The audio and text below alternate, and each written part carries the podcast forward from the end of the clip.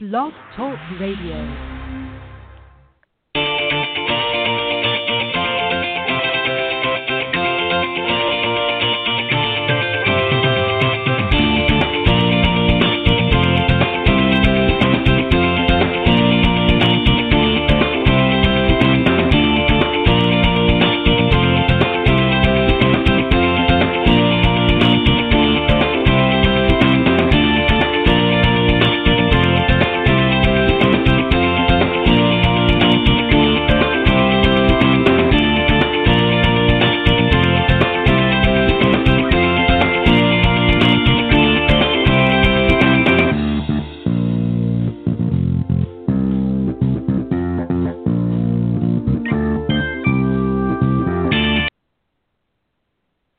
Right, good morning, everybody, and welcome to the Women of Golf Show. I'm Ted Oderico, and right alongside, of course, is each uh, is none other than Legends Tour player and LPGA professional Cindy Miller, and we are the hosts of the Women of Golf Show. We want to welcome you to the show, and good morning, Cindy. Good morning, Ted. Welcome back. Uh, we had a, a uh, extended uh, break here for observance of Thanksgiving, and I, as normal, ate too much. Uh, how about you? You know, I ate too much too. I'm still eating too much, but I went for a couple mile walk today. yeah, I hear ah. you. I, I had to do. The, I've had to do the same thing. Uh, I had to take a few walks, actually, not just one, but. um but anyways, uh, we want to thank everybody for tuning in this morning, and let me just remind everybody. Of course, we are live Tuesday mornings, unless otherwise stated, uh, from 9 to 10 a.m. Eastern uh, Standard Time here on BlogTalkRadio.com. Uh, best way to find us is go to blogtalkradio.com and up in the search key just type Women of Golf and you will find us there live on Tuesday mornings.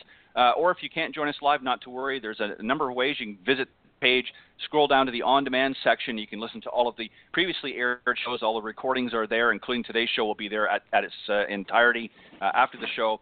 Uh, but you can also go to itunes.com or stitcher.com as well and uh, just type in Women of Golf there under the podcast section and you'll be able to pick us up there as well. So we appreciate you tuning in.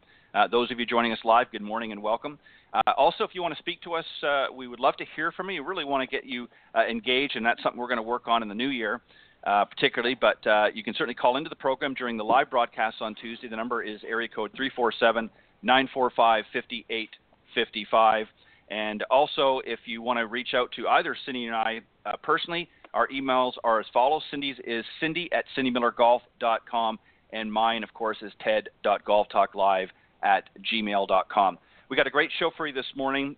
We're going to talk about uh, a little bit just about the rules of golf. Uh, we're not going to get into it too hot and heavy, if you will, uh, but we're going to just talk about uh, the first 10, anyways, uh, a little bit. And then later in the broadcast, we're very excited to have our very special guest uh, joining us in the second half, the PGA Vice President, Suzy Whaley. Uh, she's also the director of instruction at the Suzy Whaley Golf up in uh, Cromwell, Connecticut. So she's going to be joining us on the second half, and very excited to have her. Lots of great things happening in Suzy Whaley's world, so we want to hear about that a little bit later on. Um, Cindy, I thought it'd be kind of interesting to talk a little bit about the rules and why I, I thought it would be a good idea. There's a lot of new. Um, I, well, I'll give you a good example. I actually, uh, in, in doing the final preparations for this morning, I actually had a friend from back home reach out to me and she has never played before, doesn't really know much about the game, and her new beau, if you will, uh, plays golf, so she really wants to to engage, but she didn't know where to start. So I gave her some some tips, and one of them was to to get her hot little hands on a copy of the rule book so she understands the rules. And there's a lot of people I've I had um, some many many conversations with people over the last several years, and you'd be surprised at how many people show up at a golf course and really don't understand um, sort of the intricacies of the rules. And that doesn't mean they have to know all the details, um, but they don't even know some of the generalities. So I thought we would just touch on a few uh, this morning just to help those uh, newer golfers out there that maybe just don't have an understanding. Uh, first off, the official rules take up around about 100 pages, uh, published by the USGA and the R&A. Uh, so the rules at a glance are, are, sort of an introduction to or gateway to uh, the full rule, rules of golf, which is what we're going to talk about this morning. Um, and, and, the first one, Cindy, is, is about the game itself. And the, the, holes on the course must be played in order 1 through 9 or 1 through 18 unless the committee uh, says otherwise. So, obviously, um, and you must always play, obviously, by the rules. Um, and you're not allowed to ignore them, of course. But a lot of people don't understand. Uh, I think really about the game in its generality, and and really the game of golf consists of playing a ball with a club from the teeing ground into the hole by a stroke or succession uh, strokes in accordance with, of course, the rules. So, um, a lot of people don't understand the general rule, if you will, of the game of golf. So let's talk a little bit about that. What sort of consisted in an 18-hole round or even a nine-hole round? What people need to understand on how to play the game. Why don't you start us off? I'm not sure I understand the question. Well, a lot of people don't understand what the purpose of it. People have never played on a golf course. They don't understand what the purpose uh, of the game is. In other words, what they do when they get up to the first tee, what are they there to do? And you'd be surprised. Listen, you'd be surprised how many people don't know. Oh, you're absolutely right. I'm. I was laughing. Have you ever seen Robin Williams on golf? Yes. yes, I have. so so you take a stick that looks like a tire iron. I'm sorry. um, you get but these clubs, right? But you, I, well, again, I mean, it's like how simple can we make it? And it's pretty simple. So yes, you have clubs in a bag that are supposed to go certain distances. Um, beginners don't need all the clubs. The longer the club, the further the ball goes. And you play holes, which are strategically placed challenges. Um, and there's 18 holes and one full round of golf. And you take this club and you try to get the ball from the starting ground, which is the tee box, into the hole in the least amount of shots. And a shot is called a right. stroke or a swing, or every time you try to hit the ball. Right.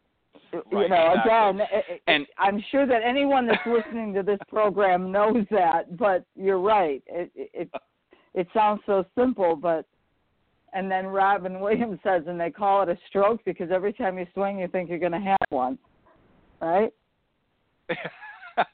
right. well, yeah, and and uh, ladies and gentlemen, we're we're we're having a little bit of fun here this morning, and we're we're trying to obviously make light of it. But um, you know, the, the the truth of the matter is, a lot of people don't, you know, especially beginners, and this is really who we're trying to address here with with the rules this morning. You know, obviously you need to re- read the rules and understand, and this is um, the rules apply to everybody that plays the game, but obviously for for amateurs that maybe uh, are not playing competitive golf um, you know, you can certainly make some adjustments and you can be a little bit more lax in the rules, but obviously professionals need to, to adhere to that.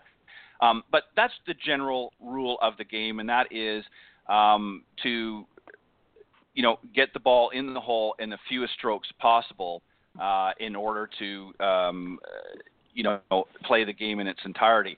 And you're provided, as, as Cindy pointed out, with with clubs to to be able to accomplish that. Um, and I want to move on to Rule 2, which gives you, and, and then Rule 3, which of course gives you different types of play. Uh, rule 2, of course, is match play. And in match play, Cindy, as you know, because I know you've been involved in them, uh, each hole is a separate contest. So um, in stroke play, we'll talk about that in a second. It's played a little bit differently. But um, talk about match play a little bit. Um, you've been involved in it, and what do you like about it? What's different about it? And and how did you do uh, in, in match play? Um, so match play, as you said, each hole is a separate match. So if you won every hole, all these that we're going to talk about are competitions. So somebody that's yes. a beginner probably won't be playing any competitions, but match play, you keep score by hole. So if you win every hole, you your match would be over when you've won more holes than there are holes to be left to play. Right. Right? So it's 10 and 8. Right. You'd be 10 up with 8 holes to go, which adds up to 18 holes. That would mean you kick mm-hmm. their butt. Um, but in match play, you can tie a hole um, or you can win or lose a hole. Uh, I yep. I don't I don't mind match play. I think I prefer stroke play or medal play.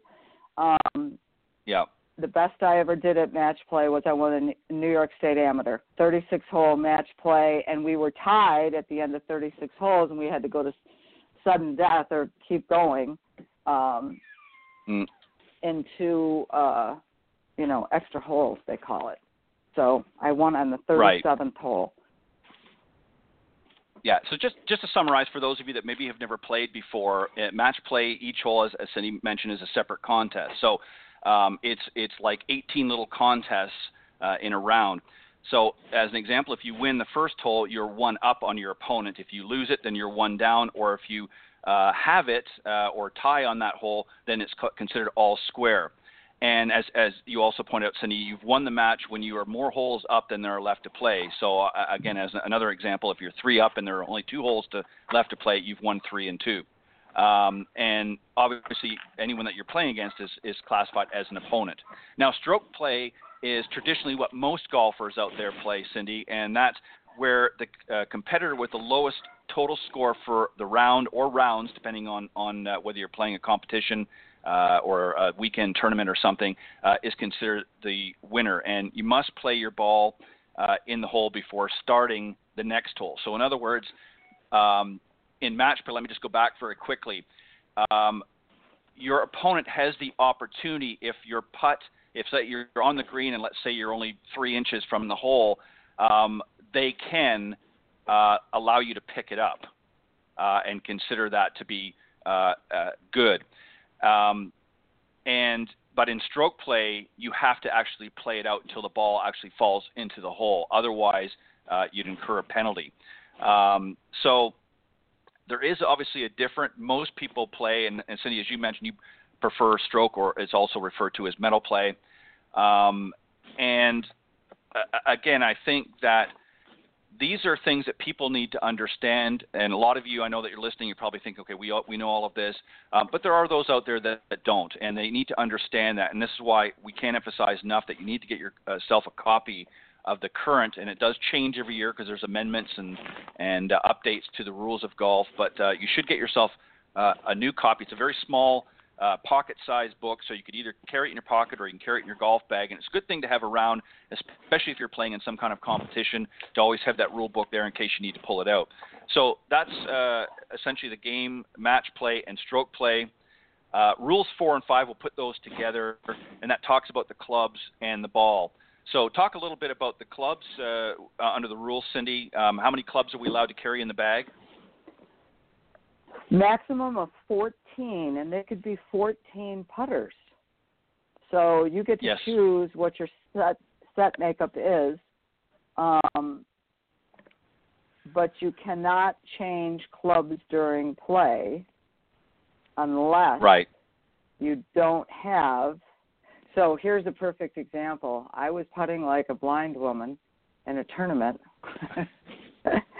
and I said, "Oh, can I go trade putters at the turn?" No, only if you only have 13 clubs in your bag, or you broke your club. Yeah. Right. So, 14 yeah. clubs max. And and that's it. Yeah, and um, there is also some restrictions. Uh, the clubs must conform to the USGA rules.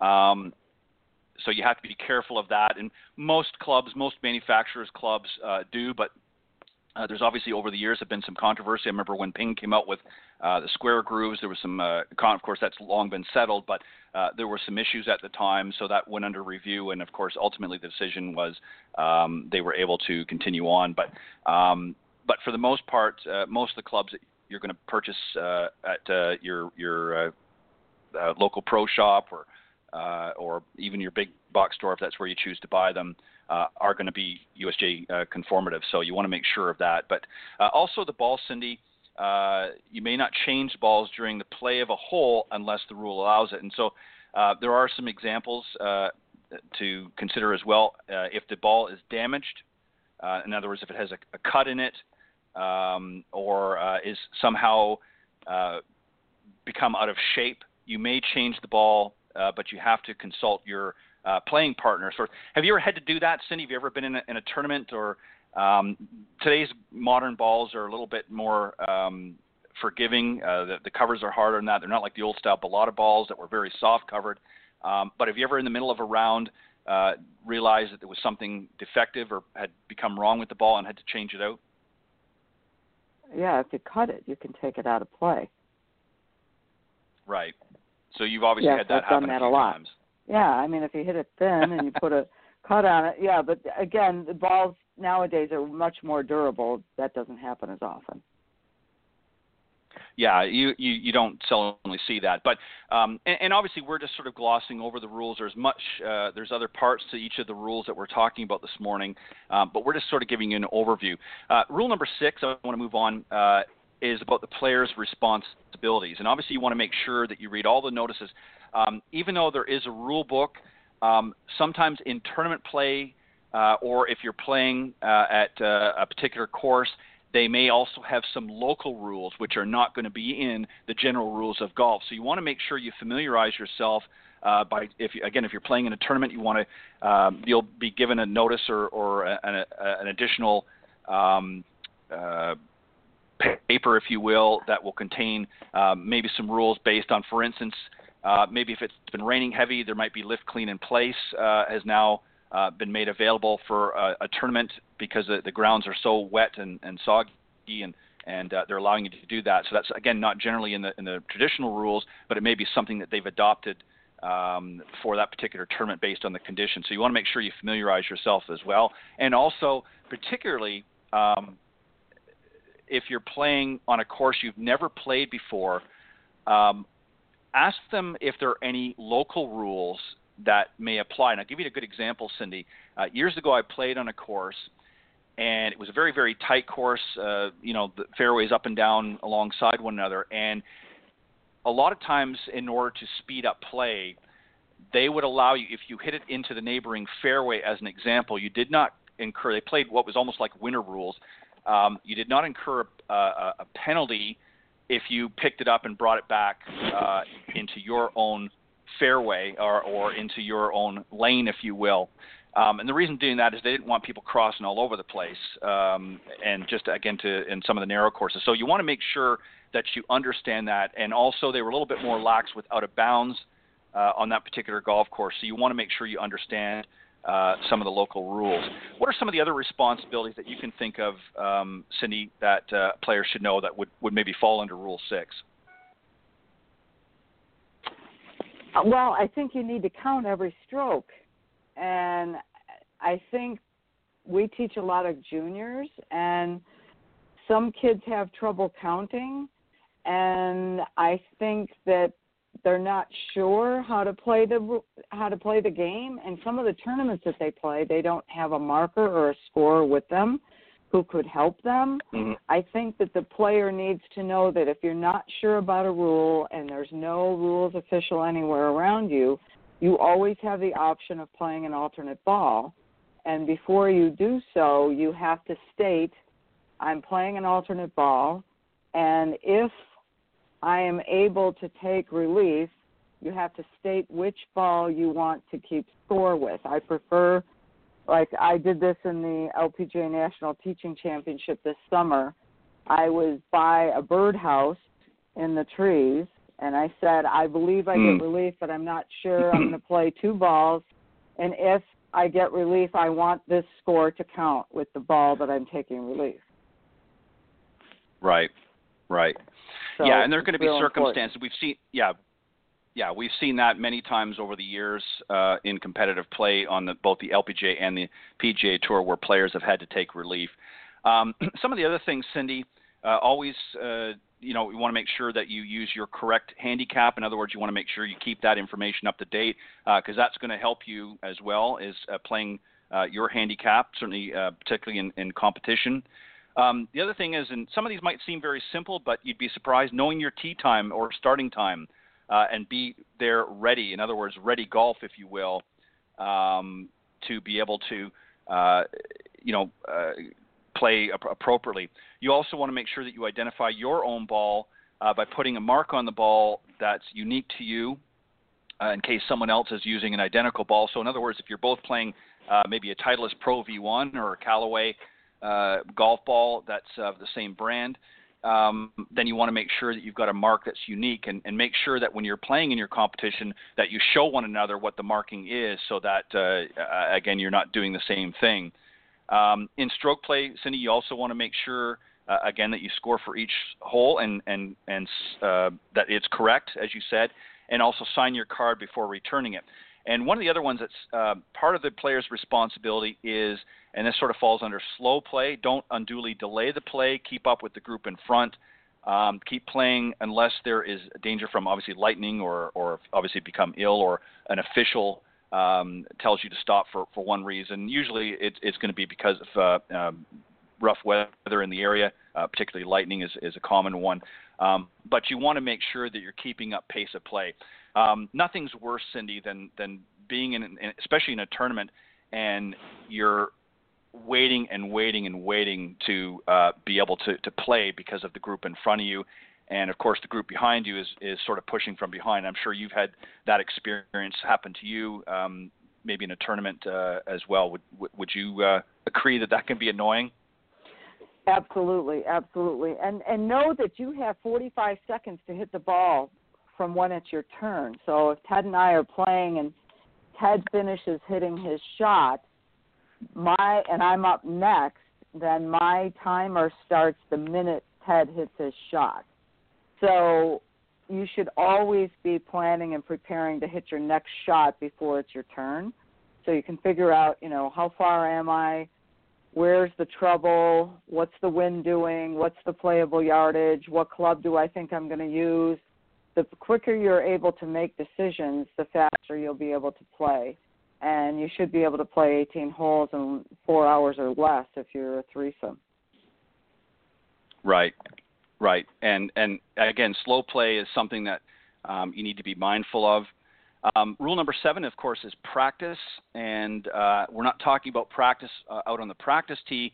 We're talking about on the golf course, and part of that rule, uh, you may not hit a practice shot while playing uh, a hole uh, or for any hazard. Uh, normally, practice is not allowed on the course before a stroke event, uh, but is before a match play. So, in other words, um, you certainly can are allowed to take a practice swing, um, but you're not allowed to actually hit a shot. So, in other words, you can't drop another ball down and say, okay, well, it's 150 yards to the green. I'm going to hit a practice shot and hit that while you're in the middle of a tournament. Um, not gonna not gonna end well for you. More listen, you know, it, it sounds silly, but again, for the benefit of those golfers out there that maybe don't play a lot, uh, you'd be surprised what what people will do. I've had people.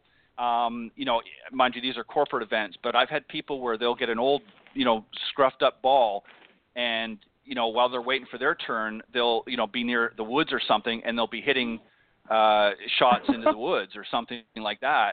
And I'll say, wait a minute, wait a minute, what are you doing? You can't do that because that's considered taking a practice shot. Even though you're not shooting at the intended target, that's still a practice shot. You're testing, uh, you know, the water, so to speak. So um, now, rule number seven is uh, you can certainly take a practice uh, swing, uh, but you can't actually play a, a practice uh, shot. Um, rule number eight uh, and this sort of we talked about this was really advice on how to play. Um, one thing that you can't do, Cindy, uh, and you know this, is during a round you may not ask anyone except your caddy uh, or partner if you're in an event where you have a partner for advice on how to play. This is a big no-no, um, and there's actually been cases in the past. I know on the PGA Tour where um, somebody inadvertently asked another player that was not their partner and actually incurred penalties. So um, this is something that you got to be careful of as, as well. Um, and obviously, you know, Cindy, you play in a lot of pro am, so people will ask you advice on, on certain things, and that's okay in a pro am uh, because you're you're there to, to, as a professional, really to help them. Correct? Well, you're on the same team as well. Right. So when right. you're playing in a pro am, you're on a team, and that team play is way different than individual stroke play or match play. Right, right. So um, again, just to summarize on on that, uh, you cannot ask for advice on how to play uh, a particular hole or a shot, um, with the exception of your caddy or partner uh, in, in, an event where you you actually have a partner. Um, rule number nine is, is sort of the, um, uh, I guess, the opposite. Advising opponent on strokes taken. In, in, as an example, in match play, you must tell your opponent the number of strokes, including penalties, uh, you have taken if you are asked. So if somebody asks you, um, you know, in match play, you, you, need to, to do that as well. You need to advise them of that. And the last one, Cindy, we'll wrap this up. Uh, and number 10 is uh, the order of play. Um, in, in stroke play, obviously, the player who has the lowest score on a hole has the right to play his or her ball first on the next hole. This is called uh, and referred to as uh, having having the honor. Um, also, the uh, while playing a hole, the player whose ball is furthest uh, from the hole plays first.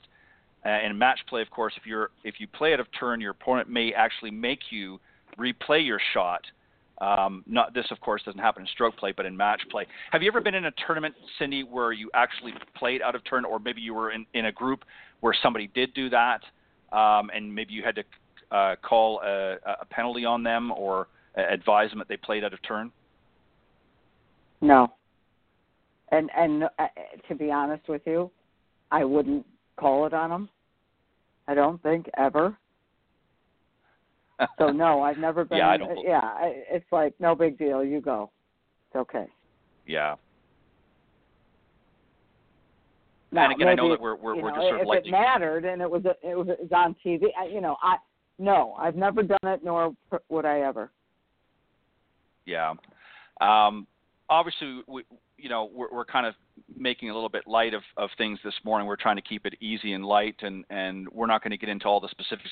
Uh, in all of the rules, there, there are other amendments and things that, that go with it, and that's why I said uh, earlier, Cindy, that you know really we want uh, golfers out there to um, get a copy of most up-to-date and current rules of golf because there are a lot of in, uh, information in there um, that is important to play, particularly if you're if you're going to be playing in some competitions, whatever they may be.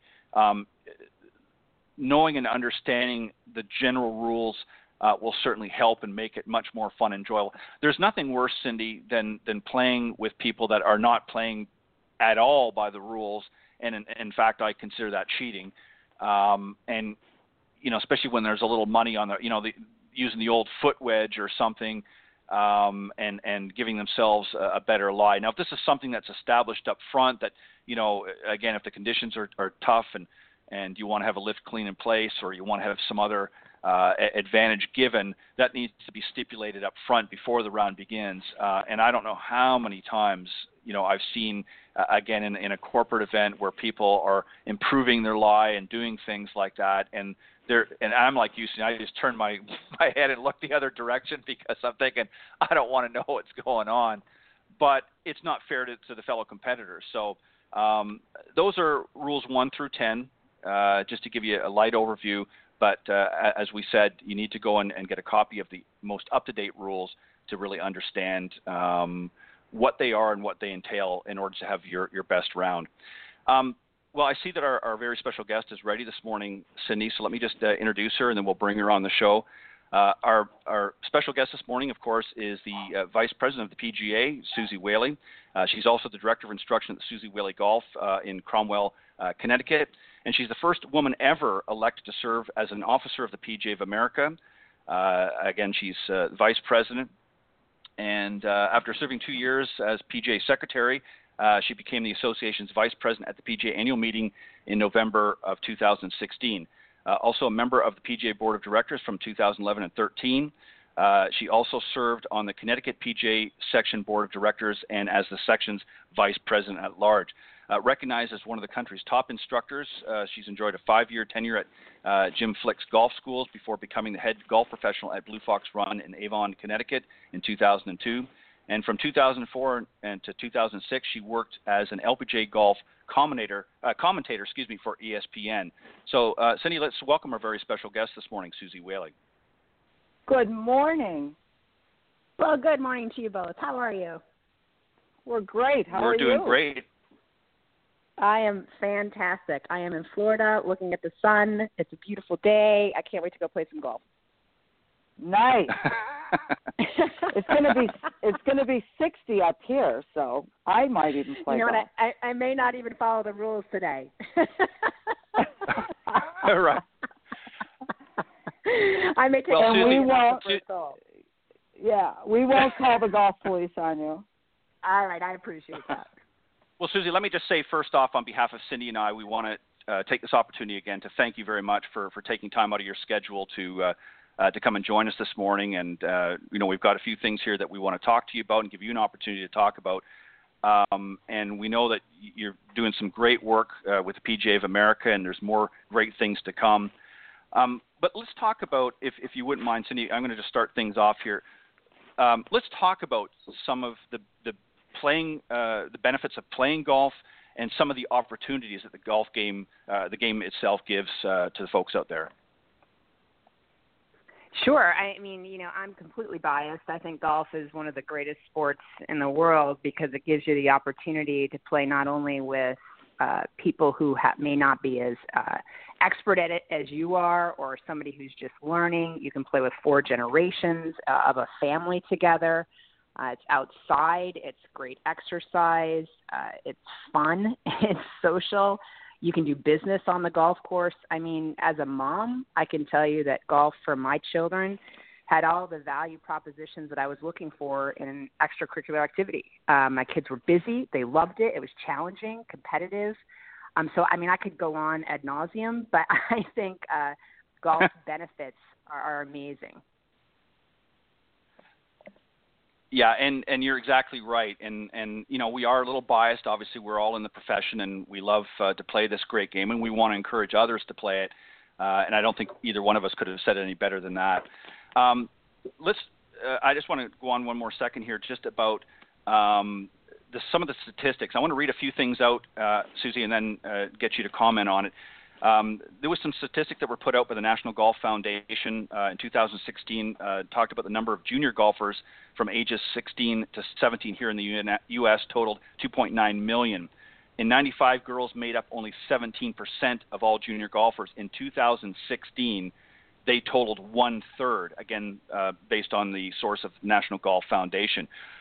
What do you equate the surge, if you will, of, of junior golfers, particularly female junior golfers, uh, in, in this day and age? What, what's from 1995 to, to, now? What's been the surge, if you think, or what's been the reason behind such a big surge in, in young female golfers? Well, certainly it's exciting, and I think Cindy. I don't want to speak for Cindy, but I'm sure we agree. You know, we want to see that at 50% of all golfers for juniors. So I know we still have some work to do, but thrilled with the progress made and I think multiple multiple reasons behind it. You know, obviously the benefits that we just talked about that golf affords to to young girls and young boys uh, is being really valued by by parents and families and grandparents, and they they see the opportunities that golf can offer. Uh, to young girls and young boys. I think PGA Junior League Golf, which is a team golf format, has really been relatable to young children. They love it. They get to wear a jersey. They get to be partners and teammates. Not every shot has to count. They get to, they get a partner. So if they flat miss it, it's just not that big a deal. Their their partner may make the great shot. If they don't miss it, they can laugh about it, go find it, and, and hit it again. So it's been able to bring in people and young boys and girls that perhaps maybe golf isn't their first sport, uh, maybe it's their second or third sport, but they don't feel compelled to have to be perfect at it right away because they have that partner. I think LPGA girls golf has been a tremendous asset uh, to to getting yes. girls in the game, and LPGA girls golf clubs all over the country that are giving young girls an environment to learn together. Uh, whether they're beginners or whether they're already good players, they get to share uh, the experience together, and a, and a lot of girls really enjoy that opportunity uh, of having other girls with them on the tee, learning from female instructors. We have more female instructors that are teaching through the LPGA and the PGA of America, um, and I learned from mm-hmm. from male instructors and had a great experience. But a lot of young girls really love the fact that they get to see somebody that looks like them on the tee top teaching yep. them. So I think there's drive, chip, and putt is another example where where young girls may be watching uh, at home on television with their families and seeing these young girls participate on national television on the 18th hole at Augusta. I mean, when Cindy and I were growing yep. up, that wasn't a possibility, uh, and now it is. Uh, Division one and two and three scholarship opportunities for young girls, the LPGA Tour, and the advancements that Mike Whan has made. I mean, all of that are huge contributors. But at the end of the day, people get involved in the game because of a local professional, whether it be a PGA professional or a local LPGA TNC professional, TNCP professional, of which both Cindy and I are dual members. And that professional mm. is really the advocate uh, to getting young girls and young boys out on the course, loving the game, finding friends to play with. Uh, that is absolutely our best case scenario for more girls to play the game is through those local professionals. Well said. Um, Cindy, go ahead. Tell us how you planned, uh, you know, proceeded, what made you want to be a leader in the PGA of America? you know, I get asked that so often, and my answer might surprise you. So, I joined the LPGA TNCP first um, because at the time I had two very young children, and the PGA of America had a, a hourly work requirement week of 40 hours a week. I was working about 30, 25, 30 hours a week when my children were babies. Um, so I joined the LPGA TNCP first, and then I joined the PGA of America because my husband was getting to compete two, three times a week within the section that we were members of, and I didn't have that opportunity, and I wanted to play more tournament golf. I missed it. I love competitive golf. I still love to compete, and I knew the PGA of America would afford me that opportunity. Uh, so I joined the PGA of America uh, to play more golf. it wasn't to be a leader uh, in the PGA of America. It was because I wanted to compete more. And once I started competing and, and being a part of the section, um, I would head home and complain about something or another to my husband that's been a PGA member over 25 years. And he, rightfully so, would say, Look, you can't complain unless you get involved. And so I joined my 1st mm-hmm. committee uh, at my section level, uh, which was, you know, a committee that I was interested in. It was the teaching and coaching committee, and then I joined the communications committee, and then I joined a sponsor and marketing committee, and really loved it. I loved the people I was meeting. I I, I loved the networking opportunities. I loved the challenge of it. Um, and it just organically grew into a position on uh, the section board of directors, and from there it it grew into a position that, that became a national position on our board of directors. Um, and, and, and here I sit today, never having intended um, to continue to be a part of the governance structure, but I, but I really enjoyed being a part of that team, being uh, having that sense of accomplishment where we feel like we're really helping our members and growing the game and uh, it's been a it's been a wonderful experience to date. And you know we've made some great progress, but we we we have our challenges, and we're still working uh, to elevate uh, the game for all. And uh, we look forward to that in the future. So tell us what your big hairy goals are uh, in 2018 and forward, as you will become the first ever woman woman president of the PGA of America. Yeah, it's such a great question because so many people ask us that as as the leader of the association. I hear Paul Levy, our current president, get asked that. I, I heard Derek Sprague get asked, asked that, and and this is the truth. You know, certainly I have personal goals uh, for myself and the things that I want to grow as a leader. Um, but I would tell you that we're truly a team. We have a, a very large board of directors of 21 that work all over the country uh, in their day jobs, but volunteer an enormous amount of time to the association and to our 29,000 members across the country. So when I talk about goals, it, it, they aren't they aren't just my goals. They are the goals of our entire board of directors who represent all of those we serve across the country. And and some of the key items that, that we want to continue to elevate, obviously, are our employment opportunities, our career services department, our well being of our members is first and foremost in our mission. And we're constantly trying to elevate the value of the PGA professional where they work and in their workplace to their employers and for themselves and their families. We want to offer all the education opportunities we possibly can to stay relevant uh, in a world that's ever changing and adaptable as our game will not change. Golf is golf uh, right? But the people who come to facilities are, are looking for value, and we want to ensure that our PGA professionals have the skill set and the opportunities to provide that. So we're constantly working on that. Player development, we're excited uh, about the the models that we're coming out with, where we're really going to develop youth golf um, based on skill and age level and uh, physical capability at the time. So a developmental structure that really offers all children the opportunity to play the game, whether they want to play it at a recreational level or whether they want to play it at an elite level. And then obviously, we just want more people to get involved in the game, whether it's a, a golf experience or whether it's playing on the golf course. So for us, you know, we have a lot on our plate, and then and certainly, uh, you know, I'm again as a female golf professional, I am constantly advocating for women to get out on the golf course. I, I want more women in the business. I want more women suppliers to our championships. I want more women mm-hmm. playing the game, um, and I want more. I want our golf game to look like the communities we live in. So I, I hope at some point we are more culturally diverse. Uh, not only as a membership, uh, but as a game, and we work tirelessly to to make sure that that that we have things in place that will allow that to happen. That's awesome. Well said. Yeah. Um, let me ask you uh, something, or let me just go back and I want to make a point on, on something that uh, I mentioned earlier about, um, you know, the growth of the game itself, and then and then I want to ask you about uh, to talk about the PGA Junior League, um, but also in 2016, uh, some of the stats that came out again from the National Golf Foundation was that 30% of the 2.5 million beginning golfers uh, were female, and of those, 32% were non-Caucasian, uh, which clearly illustrated that the changing fates of golf. Touch a little bit about that, and then we'll we'll talk about the PGA Junior League as well. But talk about the changes that uh, diversity that's happening in golf right now.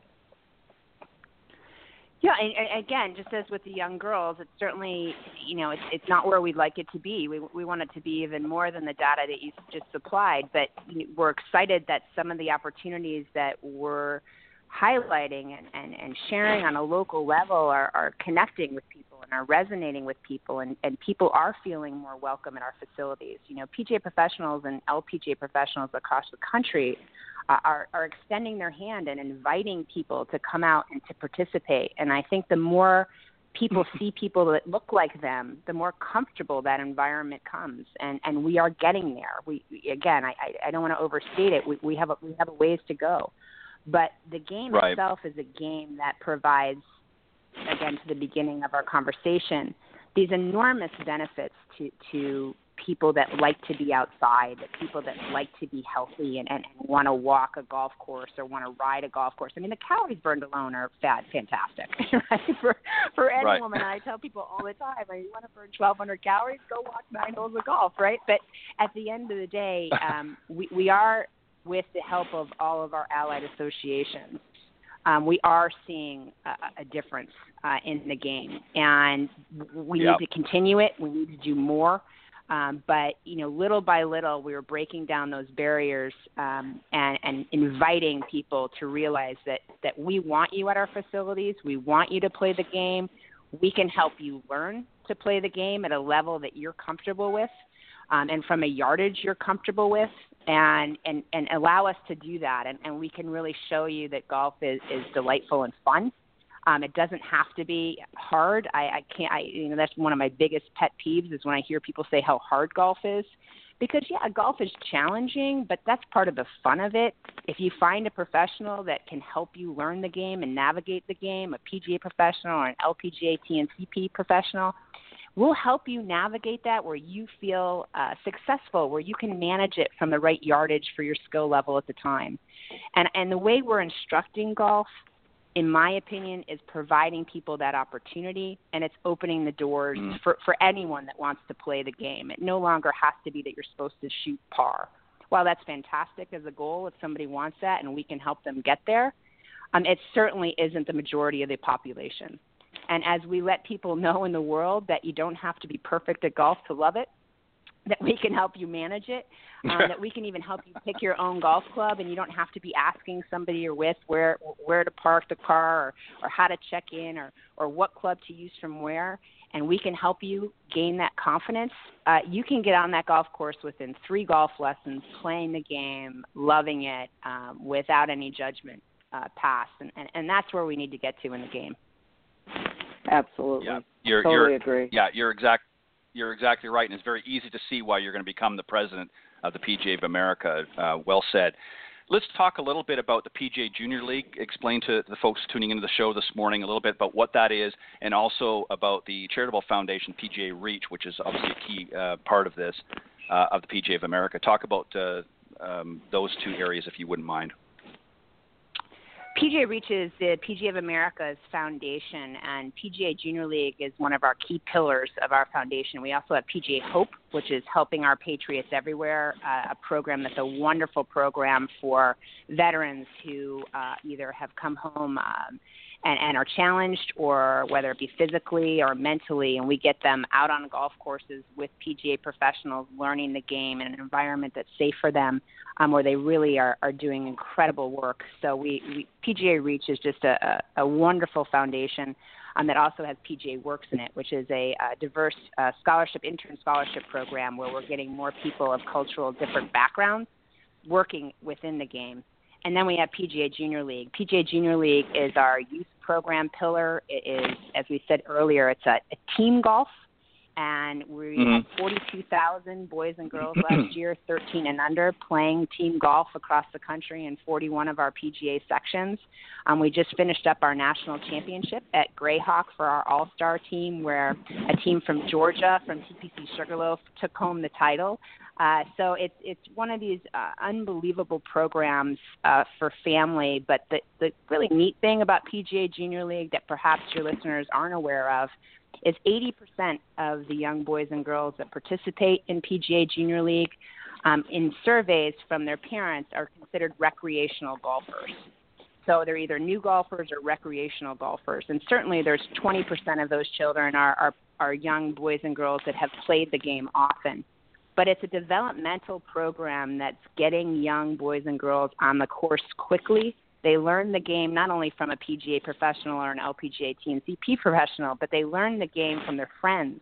They're making strategic decisions together. Um, they may be behind a tree, and then one ball is a little farther back in the fairway, and they inevitably always pick the one closer to the green, right? they hit the yeah, tree and, and, have, and make a mistake, and, and they immediately realize, oh, that was the wrong choice, right?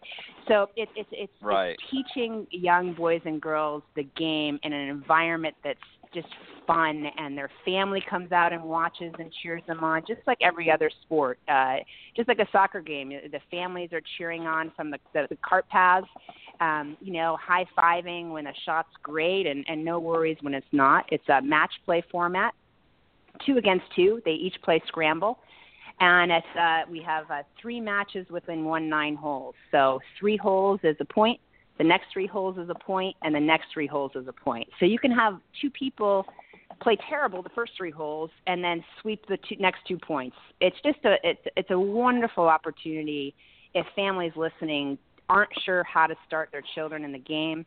PGA Junior League Golf is how you start them in the game because it's creating golfers for a lifetime within that first six weeks they even start.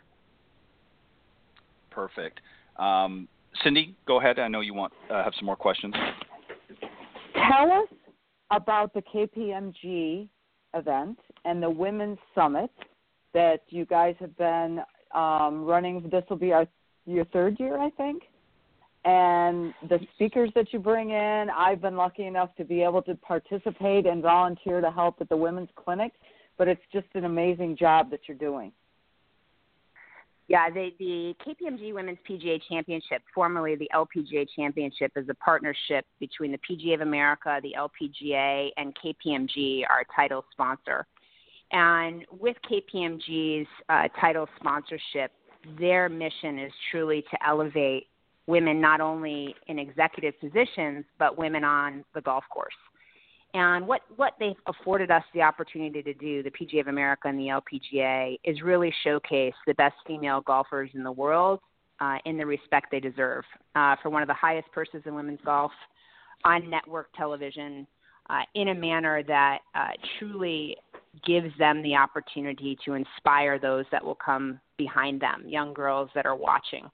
And for that in alone, it's such an exciting partnership uh, because domestically, um, I hope women's golf elevates always and that more are showcased on primetime television. And because of KPMG, we have the opportunity to do that.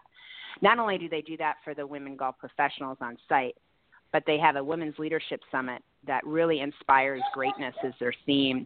And what they do there is they bring in amazing speakers. Condoleezza Rice, for example, was the keynote speaker last year. Lynn Good has been a speaker mm-hmm. there. Ginny Rometty has been a speaker there. We've had Olympians on the stage speaking.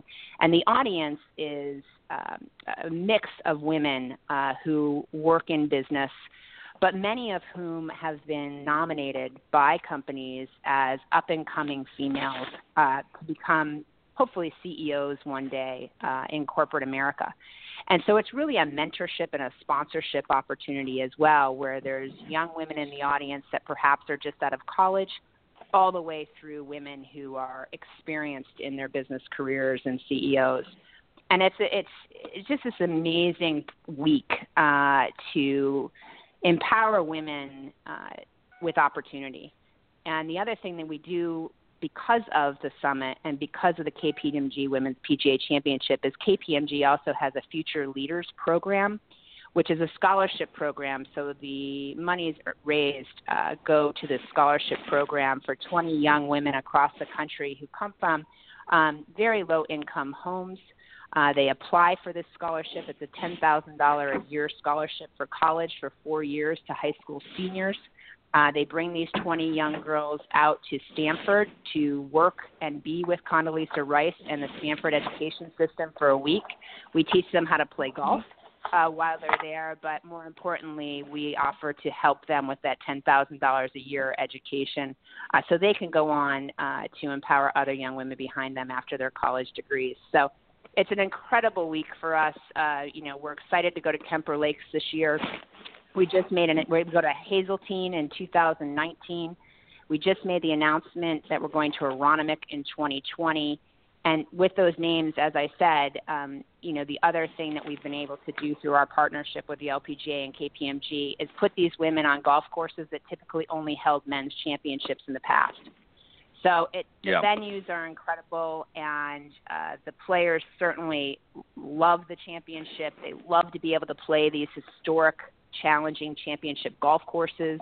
Um, but but even more so, we have the opportunity throughout the entire week to showcase to the world that that that women should be on golf courses and they should be on great golf courses. I couldn't agree Amen. more.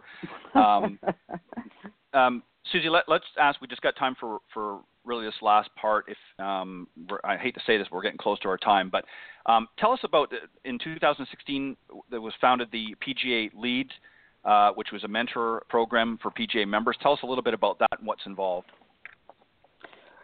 Yeah, this is really exciting. Uh, PGA Lead is a program that we established to really inspire and, and help uh, those who want to be a part of the governance process to get involved within our association. I certainly had my husband as a mentor to do that. He was the president of a, of a section, and, and he really kind of showed me the way of how to get involved in governance. Um, but what we were really looking to do with PGA Lead for, for any member that was interested was have an opportunity to establish uh, a class that would last two years of those that were interested in becoming a part of our governance structure, of learning how to participate on a board of directors, and learning how to be a part of a nonprofit within their community. I'm really establishing kind of the foothold for the beginnings of a career in leadership. And what we've accomplished has been tremendous to date with this. Um, you know, certainly available to all members, but we're really also looking for diverse and culturally different backgrounds in, in who we are and what we do. And to date, out of the two classes that we've had, uh, each class being of two years, we already have members of these PGA lead classes who have earned uh, elected positions to their board of directors within their sections. We've had officers elected within their sections from these PGA lead classes and it's it's just an exciting uh, it's an exciting opportunity that is is really uh, empowering these young men and women uh, to be a part of of everything we do at the PGA of America. It's working. We're excited about it.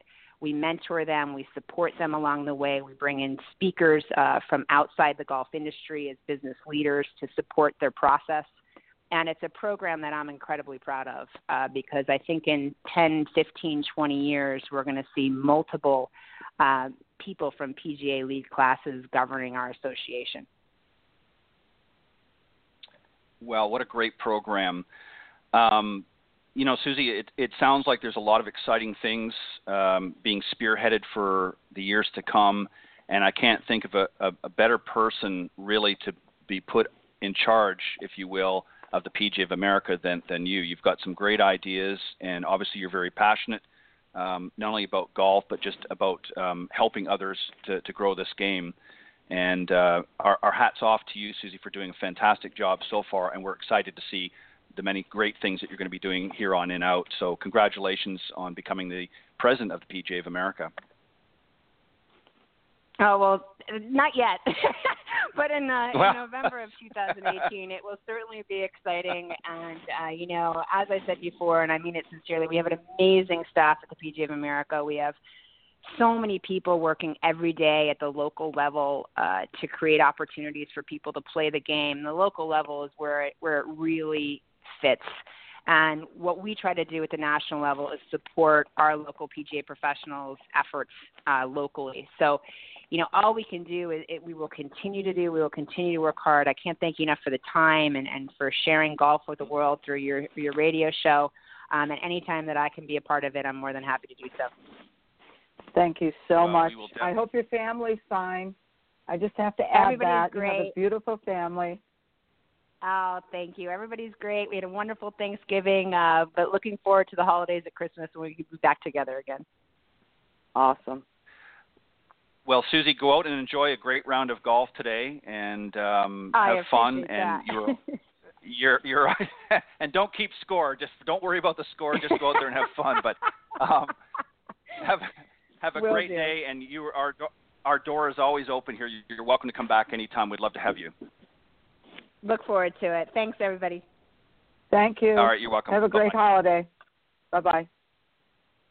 All right, that was our very special guest, uh, current PGA Vice President, uh, but soon, uh, in about a year's time, she'll be the President of the PGA of America. Very excited for her, and uh, I know she's going to, as I said, going to do some great things. Uh, just a, a, very, very smart woman. Just really, um, I think Cindy just has has a mission and and um, you know just really has a passion for helping to grow this game, and I'm sure she's going to be bringing some fantastic ideas, uh, not only for the golf industry in general, but particularly for women's golf to help elevate that. So we're, we're excited to see some of the great things. Um, and Cindy, we've got just a moment or two if you want to let everybody know. Of course, you've got a, a great product. We're getting close to Christmas here, as you mentioned. Um, you've got the Learn to Hit It kit, so tell them a little bit about that and how they can get their hot little hands on it for in time for Christmas. Yes. so for anyone who needs to learn how to hit it clean, airborne, and straight on purpose, no matter what your skill level, it, you know, it really doesn't matter. Um, the Learn to Hit It kit comes with a portable mat, practice foam practice balls, the Own Your Game Academy um, online program, which includes 10 modules and also downloadable PDFs that you can read, and a coupon for 10% off any Callaway club, all to you for $99.99. So go to learntohititkit.com to get one for you and one for one of your maybe family members who need to learn to hit it better, or for a business person who needs to learn how to play golf so that they can use it as a business tool. Well said. Um, definitely, you want to go and do that, folks. As we're getting close to the holidays, still plenty of time to uh, to get that last minute gift. Um, for those of you that uh, have a golfer in your family or somebody that wants to learn to play, uh, you definitely want to get uh, your hot little hands on that Learn to Hit It kit. Um, on behalf of Cindy and I, we want to take this opportunity to thank all of our uh, guests that come on the show. We're getting close to wrapping up another season. Our last show for this year will be December 12th, and then we'll be fired up and ready to go after a, a long extended break. We'll be back on the air February 6th. So we got a couple more shows left with some great guests. We want to make sure you tune into that.